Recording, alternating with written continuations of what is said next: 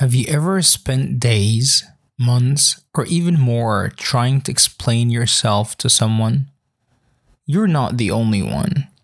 Some people have wasted years thinking that having the same language would get them fully to understand each other. Believe it or not, it is the same spirit language that makes you truly and deeply understand. And without it, you will end up wasting your lifetime explaining yourself in vain. Written by Khadija Bayoumi. See you tomorrow.